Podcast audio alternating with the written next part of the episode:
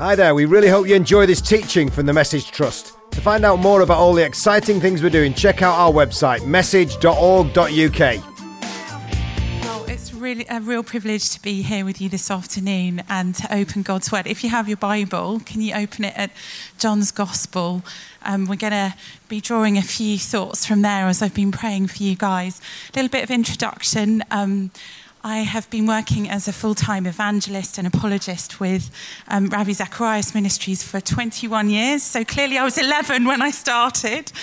Um, and it's been a great privilege over that time to um, be also invited into leadership. So, for the last five years, I was leading our Europe, Middle East, and Africa work, which really meant identifying potential Arab, African, and European evangelists, training them, and then encouraging them to lead ministry in their own nations. Um, I'm also married to an amazing guy called Frog. Yeah, Sam's preached at our church, so um, that was awesome. And we have been church planting for the last eight years in on a farm in Buckinghamshire, trying to learn from how the Celts evangelised pagan Britain. Um, so slightly different from what we were doing before, which was um, we were in Peckham in the inner city for seven years. And my dad was also a, a, church planter, and I lived in the inner city in Birmingham for seven years between nine and 16. So it's kind of in my ministry blood, although what I do now is more focused on the proclamation of the gospel in really secular spaces, so often universities or kind of political settings, and more recently in businesses. So we've developed an evangelistic week, which we call Festival of Thought, which happens in kind of corporate centres of massive influence, like Canary Wharf, like the city of Singapore, and just a few weeks ago in Zurich, where something like a third of the world's wealth is kept under there, and it's so, in one sense, dead to the gospel. But we were in the biggest banks. I got to preach the gospel to 200 bankers at UBS and really, um, really challenge them to follow Jesus. It's the same gospel on the streets of Peckham. In, in the hallways of UBS, in the, in the biggest universities in the world. So um, that's a little bit about what I do. But um, just to say that who you guys are is such a gift to the church, obviously, not just in Britain, but globally. And I think what you carry in your leaders, but in all of you, is so critical at the moment that primacy of the proclamation of the gospel alongside God's love for the poor. So the actual content of turn to Jesus, repent, and, and be saved. And so I want to thank you so much for the encouragement that that is to me and to our team. So, can I just pray as we open John's Gospel? Father, thank you for your word. And we know that even though we're involved in ministry, we can be dry sometimes. It can be hard to um, feel and experience your presence when we're so busy and we're driving forward and we're grinding and we're, um, we're pushing into new things, Lord, I pray that in this, these moments we have together, I pray that you would confront us with your voice, your word. I pray that you would draw our hearts and our eyes back to you. I pray that where we need it, that you would reposition our priorities and our thought patterns and the habits we've got into. So, Lord, we just open ourselves to you, to your spirit, through your word in the name of Jesus. Amen. So, um, I sense this afternoon as, as I was praying for you guys that Jesus wanted to ask you, slash us, four questions. And they're all questions that he asked people in John's gospel. And um, obviously the contexts in which he asked them then are different from the contexts that we're going to find ourselves in today. But I believe that he wants to speak to us through these questions and, and um, to challenge us, I guess, to reflect on what he's saying to us through those questions. So the first one comes in chapter one of John's Gospel. It's actually the first line that Jesus speaks in the Gospel of John. And it's this question he says, What do you want? What do you want? John's Gospel, chapter 1, verse 38, the first words out of the Son of God in the Gospel of John, the disciple that Jesus loved. Potentially the most kind of theologically rich, Christologically kind of clear gospel. What do you want?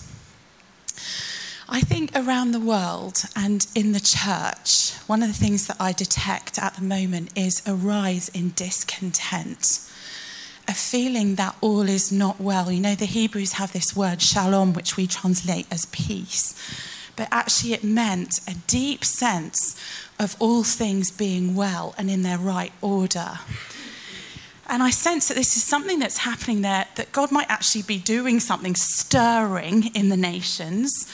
But there's also uh, a negative side to this discontent. And part of it arises from the rampant materialism that we've been pursuing in the West. Materialism, by which I mean philosophical materialism, the idea that there is no God, all that exists is physical matter, as well as materialism in the economic sense, that all we live for is to own more and consume more material stuff, whether that be money or possessions or whatever. So, a study was done at Harvard um, Business School a couple of years ago. And it looked at the connection between the pursuit of wealth and materialism and people's actual sense of well being. And it was trying to say, well, what's the connection between these two things? And what they did was they asked more than 2,000 people who had a net worth beginning at a million dollars, but many of them far exceeding that. That was the lowest baseline of those 2,000 people and they said to those 2,000 people, You need to tell us on a scale of 1 to 10 how happy you are. Okay, so everyone did that, 2,000 people. And they went back to them and said, Here's the second question How much more money would you need in order to get from the number you are at currently in your happiness scale to get to 10? What would it take to move you up that scale? And regardless of where those 2,000 people began, whether it was a 1 million or 100 million, all of them said they needed two to three times more than they currently had in order to be happy. One writer puts it like this Experience has taught us that material wants know no natural bounds. They will expand without end unless we consciously restrain them. And capitalism right, rests precisely on this endless expansion of wants. And that is why, for all its success, it remains so unloved. It's given us wealth beyond measure, but it's taken away the chief benefit of wealth the consciousness of having enough.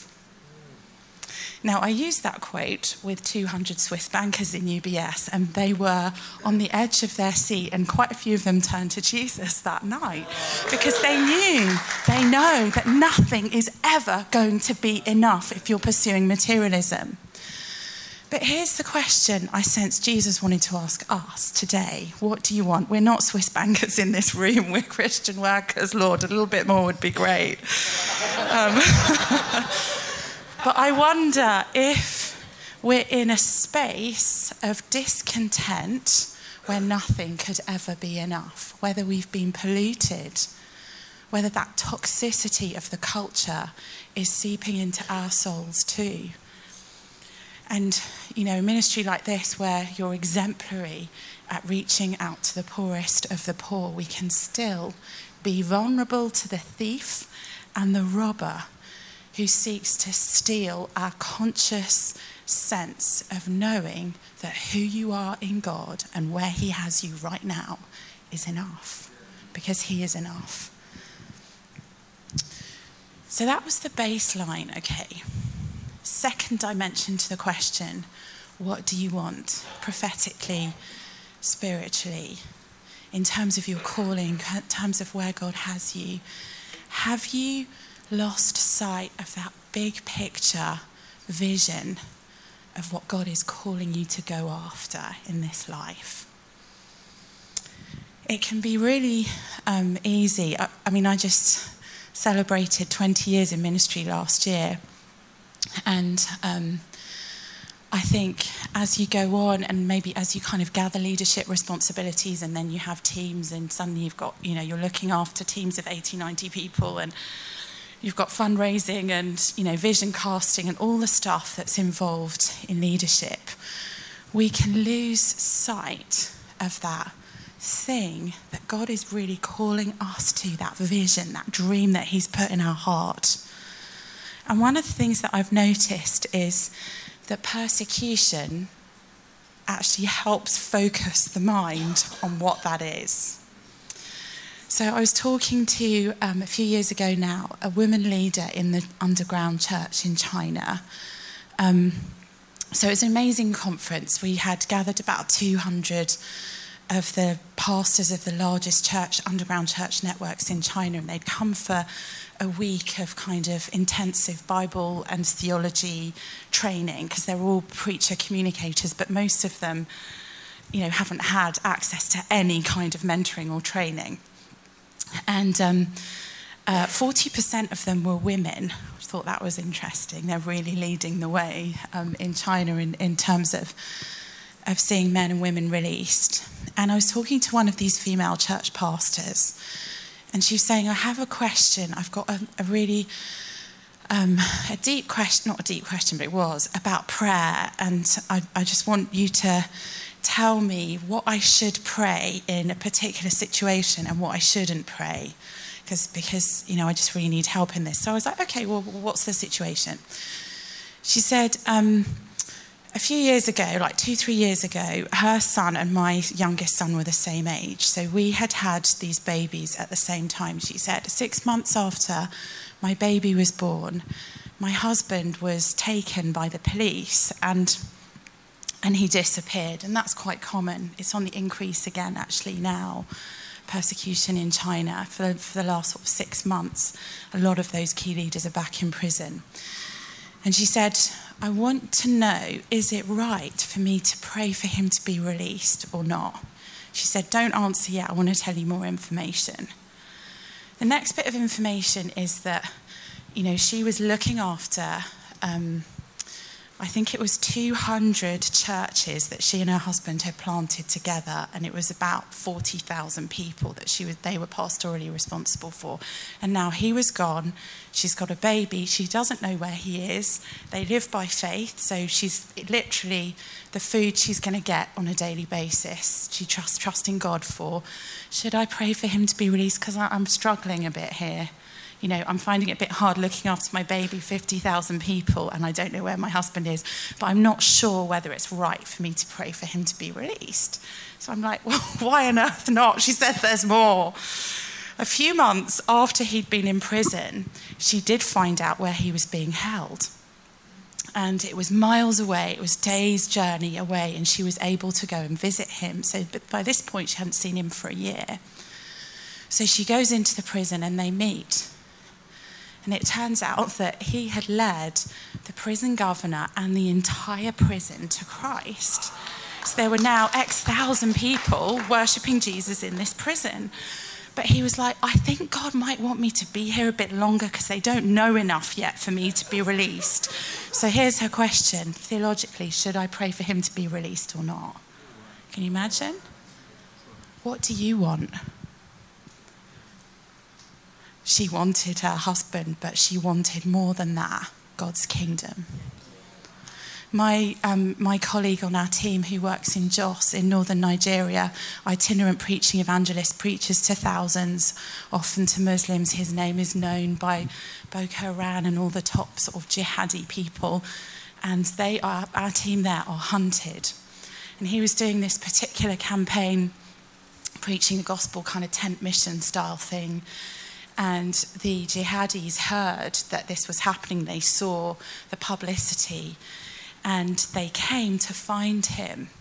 And he had to hide. This is only a few months ago. He was hidden in a Christian family's basement for 48 hours as they went house to house with guns, hunting him in order to kill him. So we're getting WhatsApp team messages saying, just pray for Gideon, pray for Gideon, pray for Gideon. He doesn't see the light of day for 48 hours. But he, he, he loves Jesus. He knows God has called him to be a preacher to those people. And thousands turn to Christ. What do you want? What do you want? What is the dream, the goal, the vision for which it is worth giving everything, for which it is worth persevering, for which it is worth following Jesus, for which it is worth giving to the point of great cost because Jesus is so glorious? What do you want? And here's the question is it enough? Is it enough? Is what you're asking God for, is what you're going after enough? Earlier on in John's Gospel, we read that Jesus is the Logos who was with God in the beginning. Through him, all things were made. Jesus is the one who brought this complex universe into existence, the one who wrote the, wrote the however many billion letter word that is DNA. He's the ultimate capital W word of God. Is what you want enough? Is it worthy of Him? Second question comes in chapter 6 of John's Gospel, verse 67. And the context is that large crowds have been following Jesus, and he's been doing this amazing teaching segment on, you know, I'm the bread of life. He who comes to me will never be hungry. He who drinks will never be thirsty. This uh, amazing miracle, then demonstrating this divine claim to be the bread of life. He feeds the, the 5,000. And then the Jews start asking him questions. And then the heading in the NIV from verse 60 is Many disciples desert Jesus. And they start saying, on hearing this, many disciples said, This is hard, who can accept it? And um, they start leaving Jesus. And then Jesus asks this powerful question in verse 67. He says, You don't want to leave too, do you? To the twelve. And Simon Peter answered him, Lord, to whom shall we go? You have the words of eternal life. We have come to believe and to know that you are the Holy One of God. So here's the really awkward question I felt I should ask you today, and that Jesus wants to ask you today Do you want to leave? Is it too hard? Are people are fading away? Are the numbers that you expected not quite there? People that you'd invested hope in been snatched away? That experience of disappointment in ministry at some point is to be expected. And Jesus is okay with asking us this question and calling us to ask ourselves this question Do you want to give up? Do you want to leave? But Peter's answer is stunning. He says, To whom could we go? Where could we go? You have the words of eternal life. In other words, the answer to that massive question, what do you want? That is the question that defines the drive in the human heart, only has an answer in one source. And it's not an intellectual theory, it's not a book, it's a whom can only be answered in you, Jesus. And there aren't multiple whoms who can answer it. It's only you because you have the words of eternal life. This is capital L, life. Elsewhere, John's gospel says, In him was life. And that life was the light of men, of people. In other words, outside of Jesus, it's not even existence, it's, it's death, spiritual death, utterly hopeless, void of emptiness. In him is life. You have the words of eternal life. And then, fascinatingly, in the Greek, sorry, we had to bring the Greek into it at some point. The tense here of the verbs is, is significant. You say the eh, NIV says, We've come to believe, but the tense means this has happened and it continues to happen. Okay, it's a, it's a continuous aorist past thing that also carries forward. So we have con- come to believe and we continue to believe. And we've come to know and we continue to know. Okay? Interesting choice of words, isn't it? We believe and we know that we know. Okay? This is what philosophers called epistemology. How do you know what you know? What's the process of knowing? Well, the Bible says that as a Christian, you don't just believe, you know. And God cares about what state of believing and knowing you're in. And the promise of salvation, of genuine salvation, is that it has a beginning, but it also continues. That's the hope. There's hope in Him. He holds us, He carries us through. And what have we come to believe and carry on believing and come to know? We've, it's all about Jesus, who He is, that He's the Christ, He's the Redeemer, He's the way, the truth, and the life. And that's true for everyone. Do you believe and know that Jesus is the Christ? Are you living into that? Are you carried by the Spirit to continue to believe and to know? What's the time? How, is that my clock counting down? Okay, great. Um, sorry, I forgot to. Terrible. Always look at your watch before you start. Okay, third question comes in chapter 8 of John's Gospel. And the context is um, the, the woman caught in adultery. And we all know the story. I'm sure most of you have preached on this, on this story, um, so you know it. You know that this couple are caught in the act of committing adultery, and it's the woman who's dragged out by the Pharisees and she's made, she's shamed in an unashamed culture, she's made to stand before an entire group of men. And they say to Jesus, Jesus, this woman was caught in adultery. In the law, Moses commanded us to stone such a woman. What do you say? And it, John helpfully says, they were using this question as a trap. And then um, it says, Jesus bent down and started to write on the ground with his finger. And they kept questioning him, and he straightened up and said to them, Let any of you who's without sin be the first to throw a stone at her. And then he stoops down and starts writing again. And those who heard began to go away one at a time, the older ones first. I wonder what Jesus was writing. Until only Jesus was left, with the woman still standing there. Now, just as a matter of text, I hope you guys love the Bible, by the way.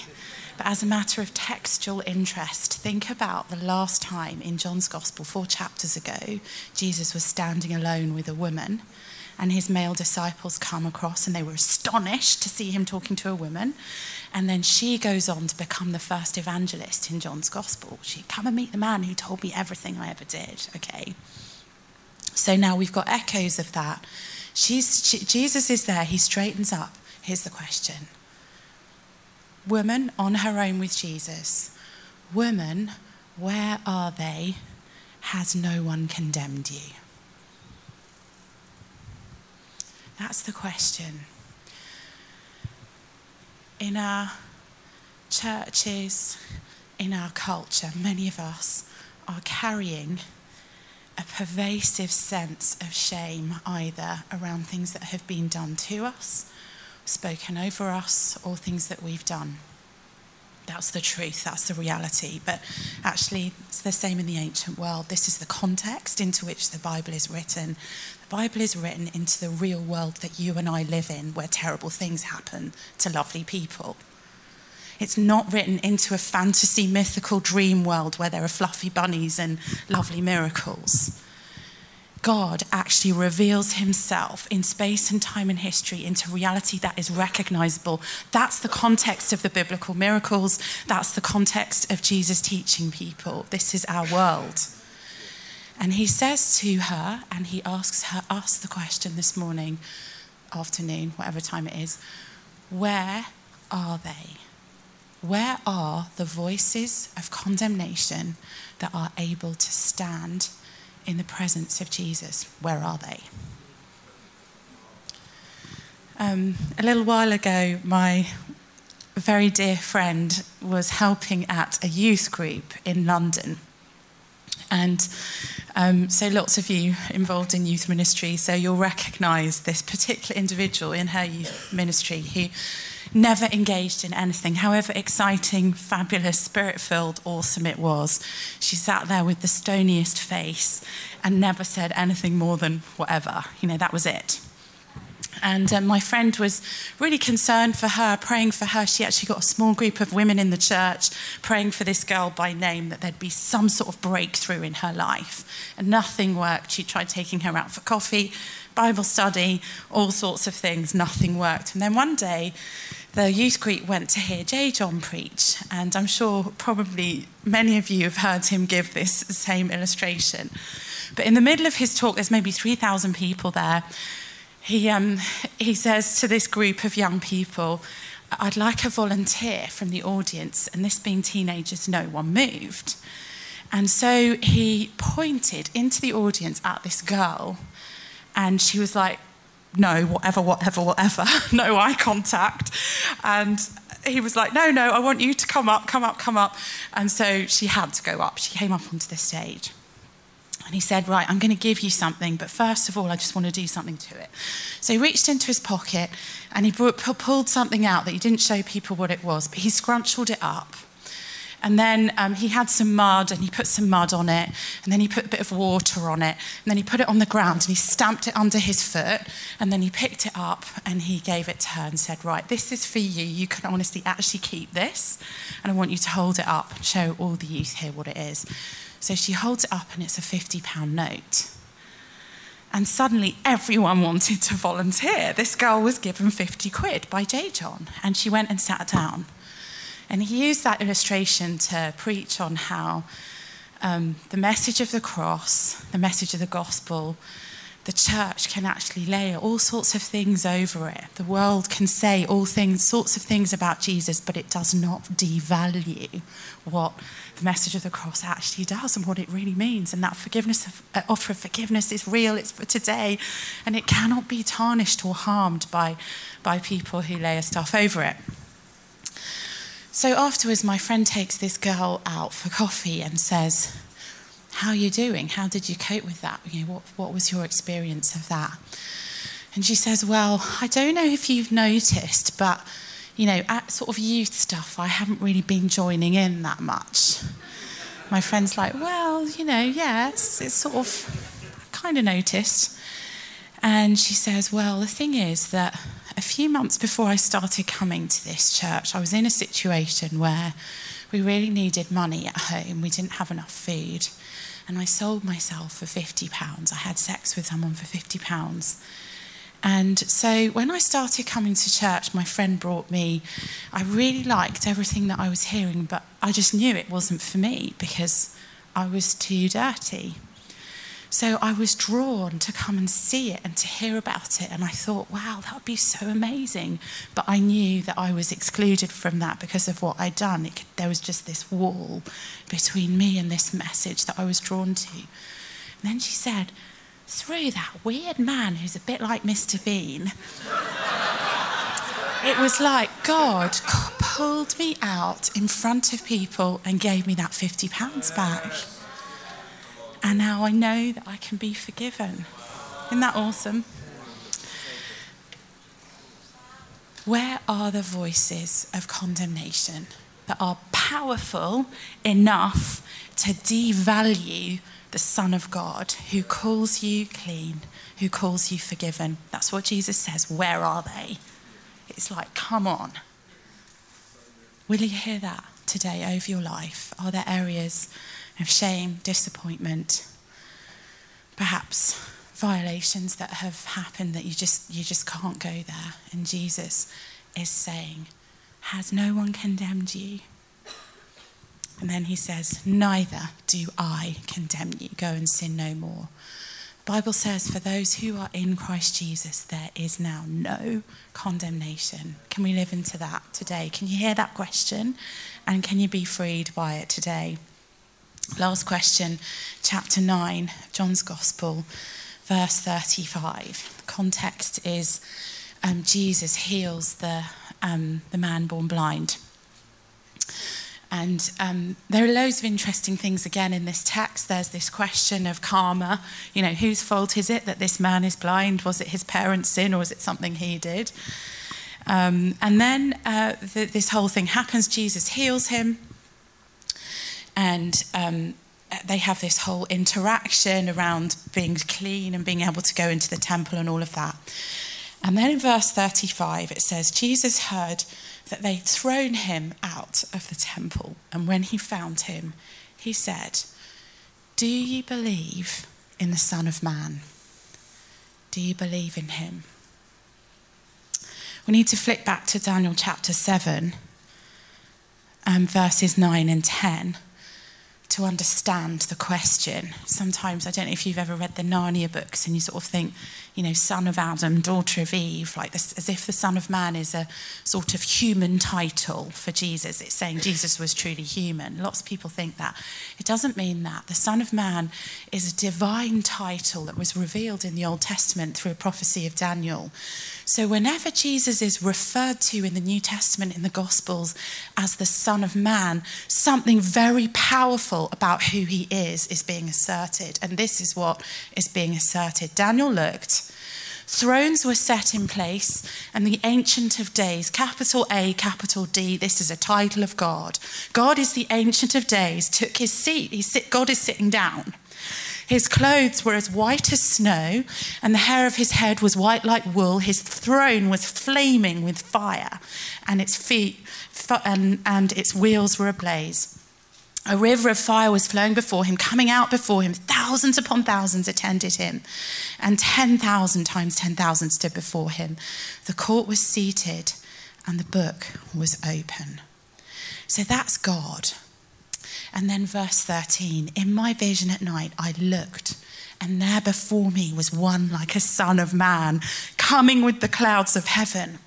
He approached the Ancient of Days and was led into his glory. So there's God with his white hair and his flaming throne sitting down, and the, and the, son, of, uh, the son of Man doesn't crawl on his hands and knees into the presence of this Ancient of Days. He walks in and he approaches the throne. This is awesome. He was given authority, glory, and sovereign power. All nations and peoples of every language worship him. His dominion is an everlasting dominion that will not pass away, and his kingdom is one that will never be destroyed.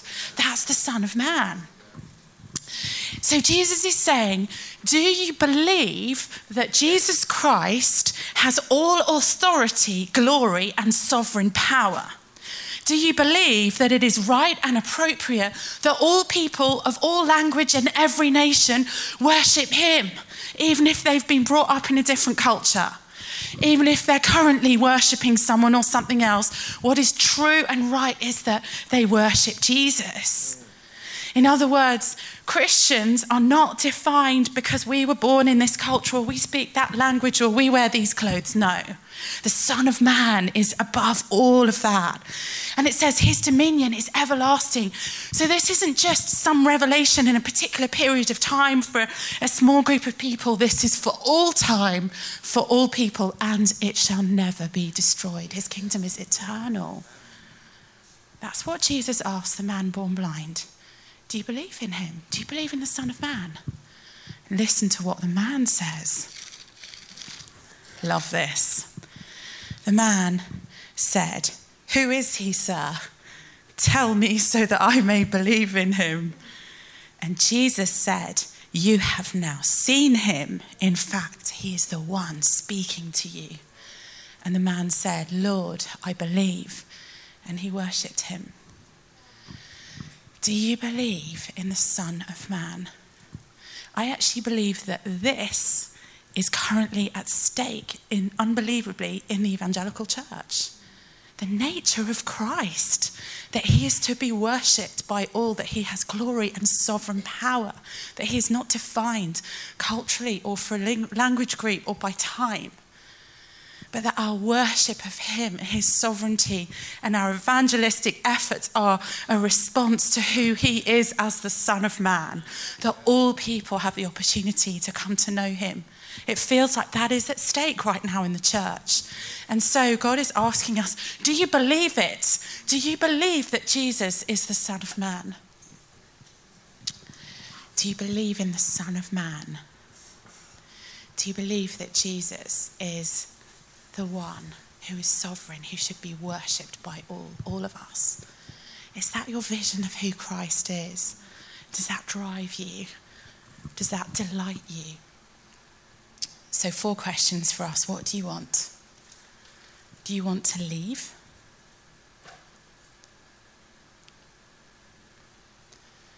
Where are they? Does no one condemn you? Where are those voices of condemnation? And do you believe in the Son of Man? Amen. Thanks for listening. Don't forget to check out message.org.uk to find out how you can support or even get involved with one of our teams.